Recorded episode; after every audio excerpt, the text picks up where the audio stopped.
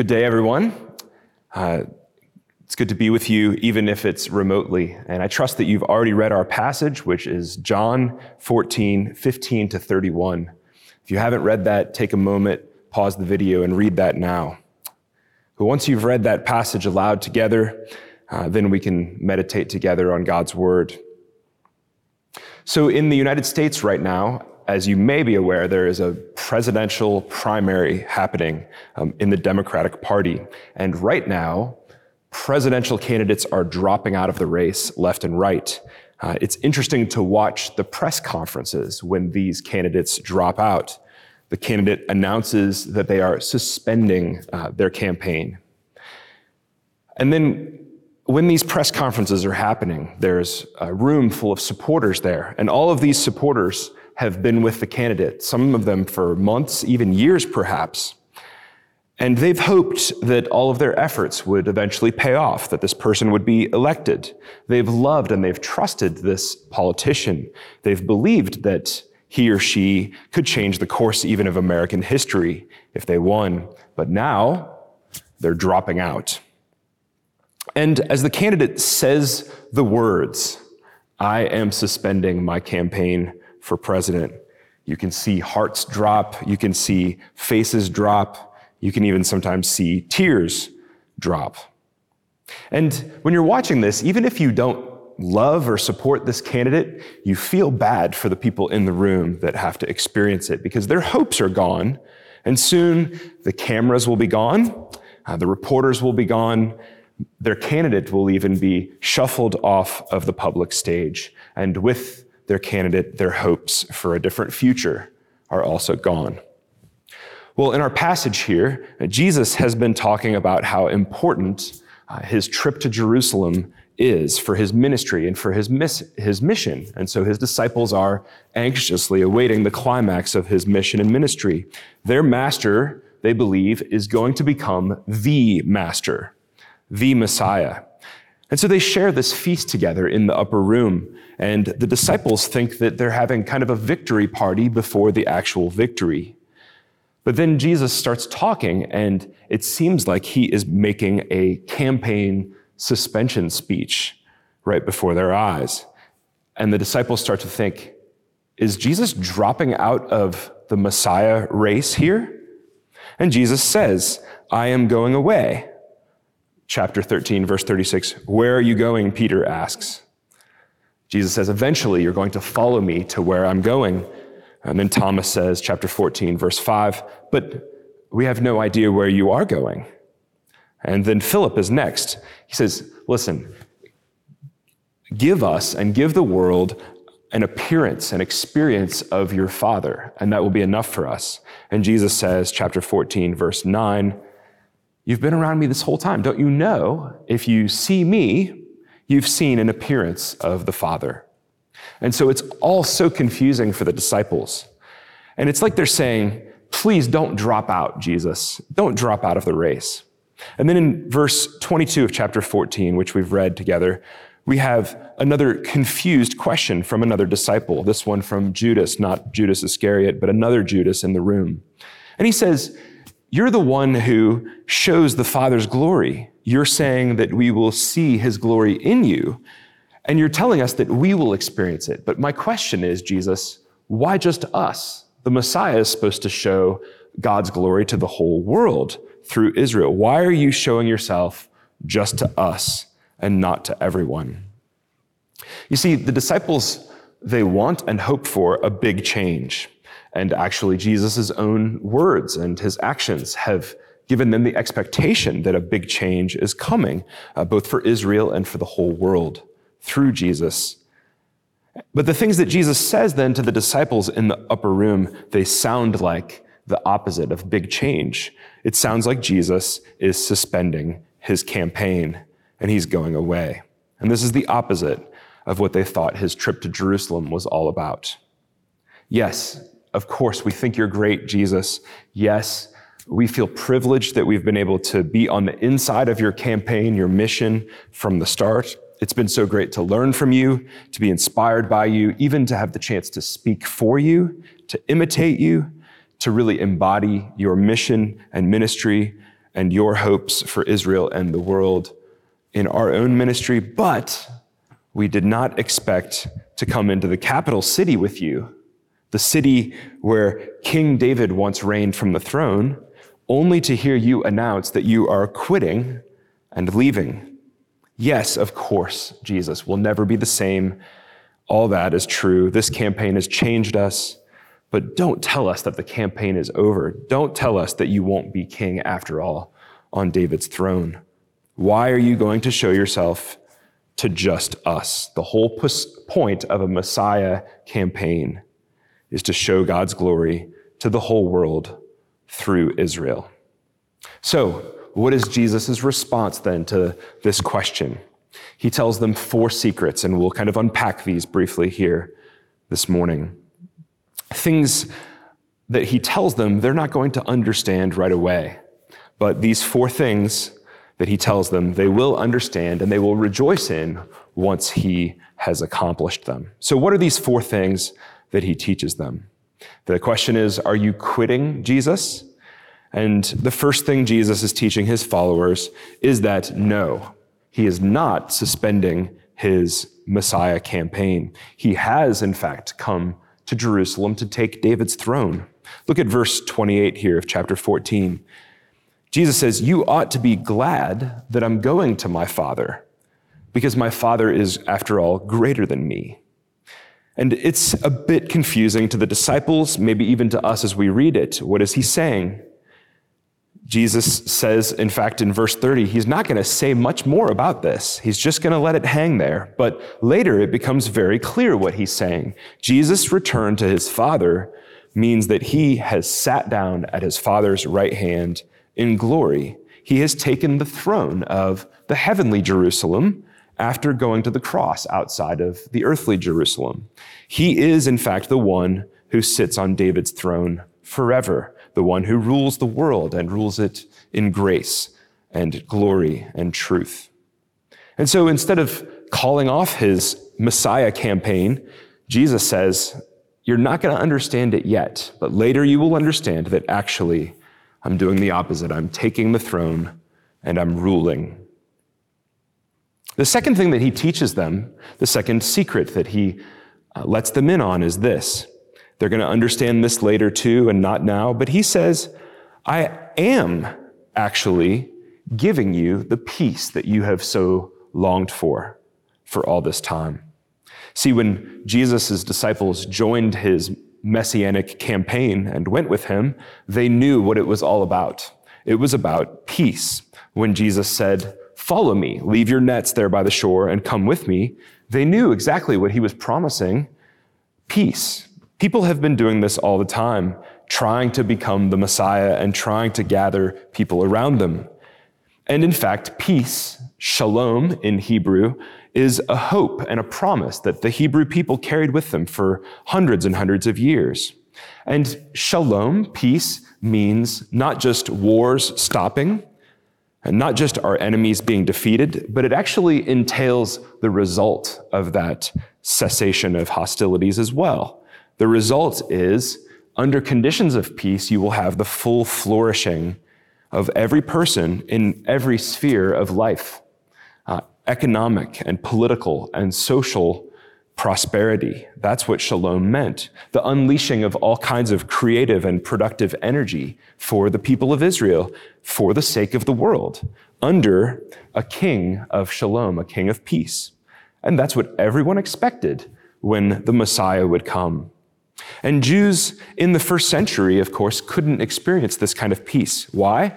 Well, because the Roman Empire was occupying their land and, in fact, the whole known world. There was, of course, what we call the Pax Romana, the Roman peace. And the economy under this kind of peace is doing okay, propped up as it was by the Roman sword. But there was clearly no shalom. But then Jesus says in verse 27 here I am not quitting my Messiah campaign, and I will not fail to bring the peace that you have longed for. And he says to them, My peace is not the peace that the world brings. This is not the Pax Romana here. My methods also won't be the same as Rome's methods. The peace that I establish the Pax Christi, we might say, will be different. Israel, and then through Israel, the whole world will finally flourish. So if the question is, Jesus, why are you showing yourself to us, but not to the world? Jesus' answer is, don't worry. I am first taking the throne. And also, don't be discouraged. I am bringing peace. And then, third, he says to them, Don't be afraid, because I am defeating your greatest enemies. I'm taking the throne, I'm bringing peace, and thirdly, I'm going to defeat your greatest enemies. At the end of verse 30 here, he hints at this. Jesus says that the prince of this world is about to show himself. Uh, we've been talking about David's throne a little bit in the sermon already, but don't forget also David's path to the throne. Remember, Israel is being harassed by her enemies, the Philistines in this case. The Philistines have a secret weapon that's not so secret, actually. It's the giant Goliath. And Goliath has been scaring Israel to death and cursing them and taunting them. And then young David comes along to come and bring some food to his family members at the front lines. And he sees this Goliath cursing Israel's God and taunting everyone. And he sees Israel's army shaking in fear. And he decides that he's going to go and face this giant one on one, man to man. And he's going to wear no royal armor to do it. And when this giant starts hurling curses at him, when this giant starts roaring, then he comes back to the giant, Goliath, and says, In the name of the Lord, I'm going to defeat you. And that's exactly what he does. And when Goliath falls to the ground, dead, the Philistine army runs away. And so what David has done is he has brought Israel peace, hasn't he? Well, Jesus is saying that on the way to David's throne, he will also defeat our greatest enemy, the prince of this world, he says, uh, verse 30, the prince of the world, this devil, this personification of all the evil and the cursing and rebellion and hate in the world, is about to show himself. And Jesus is going to go into hand to hand combat with this enemy. And this prince comes cursing Jesus and cursing Jesus' followers and threatening everyone and stealing away the possibility of peace. In the Bible, the devil is the accuser. He's the one that comes waving our sins in front of us and saying, You have no right to be children of God. Who do you think you are? The devil is the one that comes and says, You've got to surrender and you've got to join forces with me or else you have no chance. In fact, the devil says, You belong to me. And Jesus tells his disciples, to the contrary, that he's about to go into combat with this fake prince, the prince of this world, this boasting Goliath. And Jesus goes to the cross and he defeats this enemy. In fact, he defeats the world and the flesh of, of our sin and this accusing devil, this prince of the world, all at the same time in the cross. And just like Israel and the Philistines both together learned that God was God when David rose up and defeated Goliath. The whole world, and not just the disciples, are in fact going to see Jesus defeating the world's greatest enemy.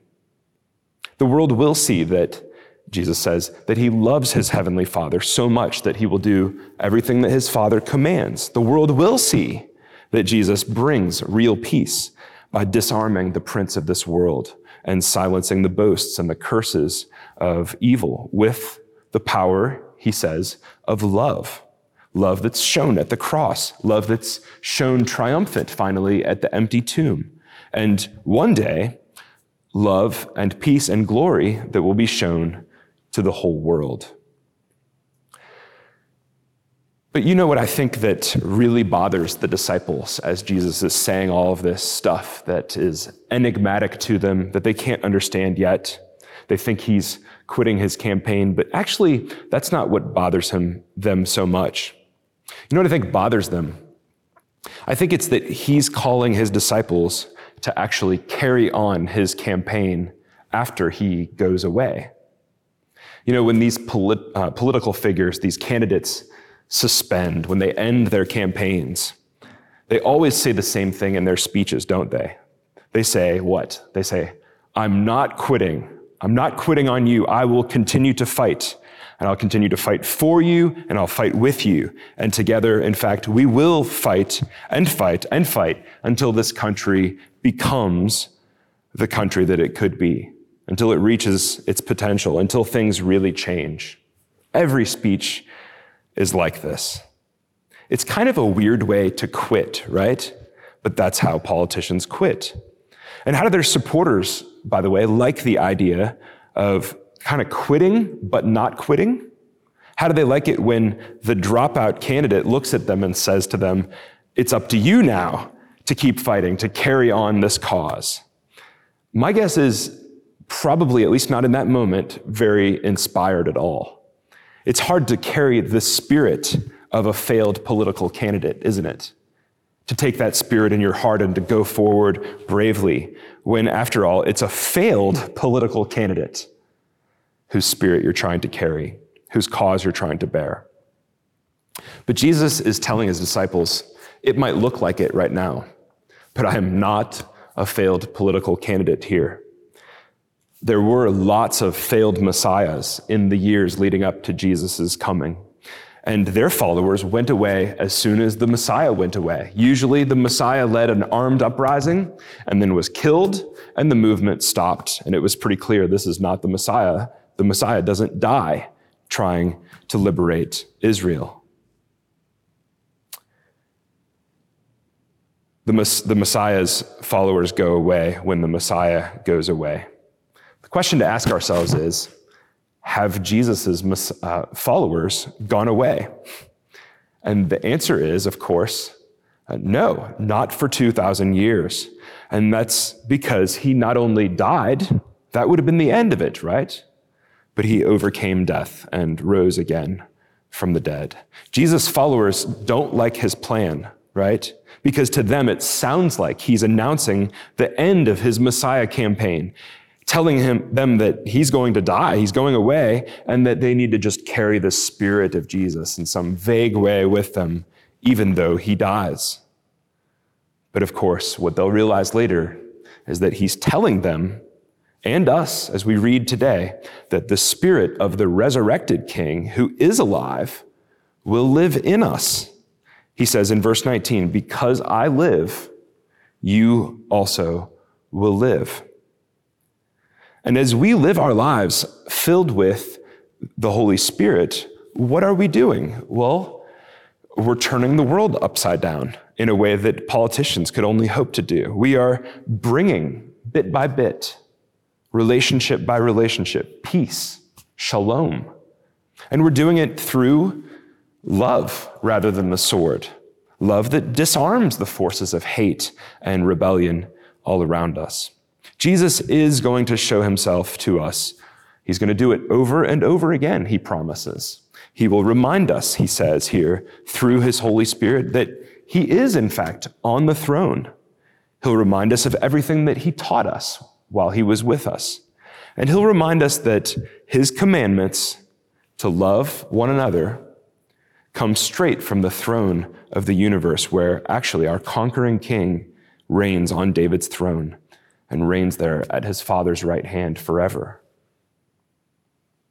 Friends, the question here is are you, are you alive with the life of the resurrected and reigning King who reigns from the throne and whose spirit is now moving through your own body and spirit? Are you seeing the advance of his kingdom coming through your simple but confident acts of love and mercy? Are you watching peace take hold in ways that no army or politician could ever bring? Are you sticking with our Messiah, our Messiah candidate, who is actually no longer candidate but the reigning king, no matter what? And the answer is from John's Gospel, chapter 14, that you should, because our man is no politician that's begging for votes and hoping for a chance, begging for people to choose him. But rather, our man, the Lord Jesus, is the reigning king who is bringing, even as we speak, peace His presence is actually closer to you now than it was to his disciples when he was eating with them in the upper room, because his presence is inside of you by his Spirit. And all the enemies that stand against him and against us, they have absolutely no hold over him or over us. And so, no matter what happens, today, this Lent, during this global pandemic that we're facing, or any day between now and when you take your last, last breath, you can take heart. The call of this passage is let us take heart, because in fact, our Jesus is on the throne. Let's pray together. Father, thank you for King Jesus, who reigns and rules over all things. And we ask that his rule would so impact our lives that we would live for his glory, being his ambassadors of peace through deeds of love and mercy every day until he comes again. And may he bring peace and do it soon. We ask it in his name. Amen.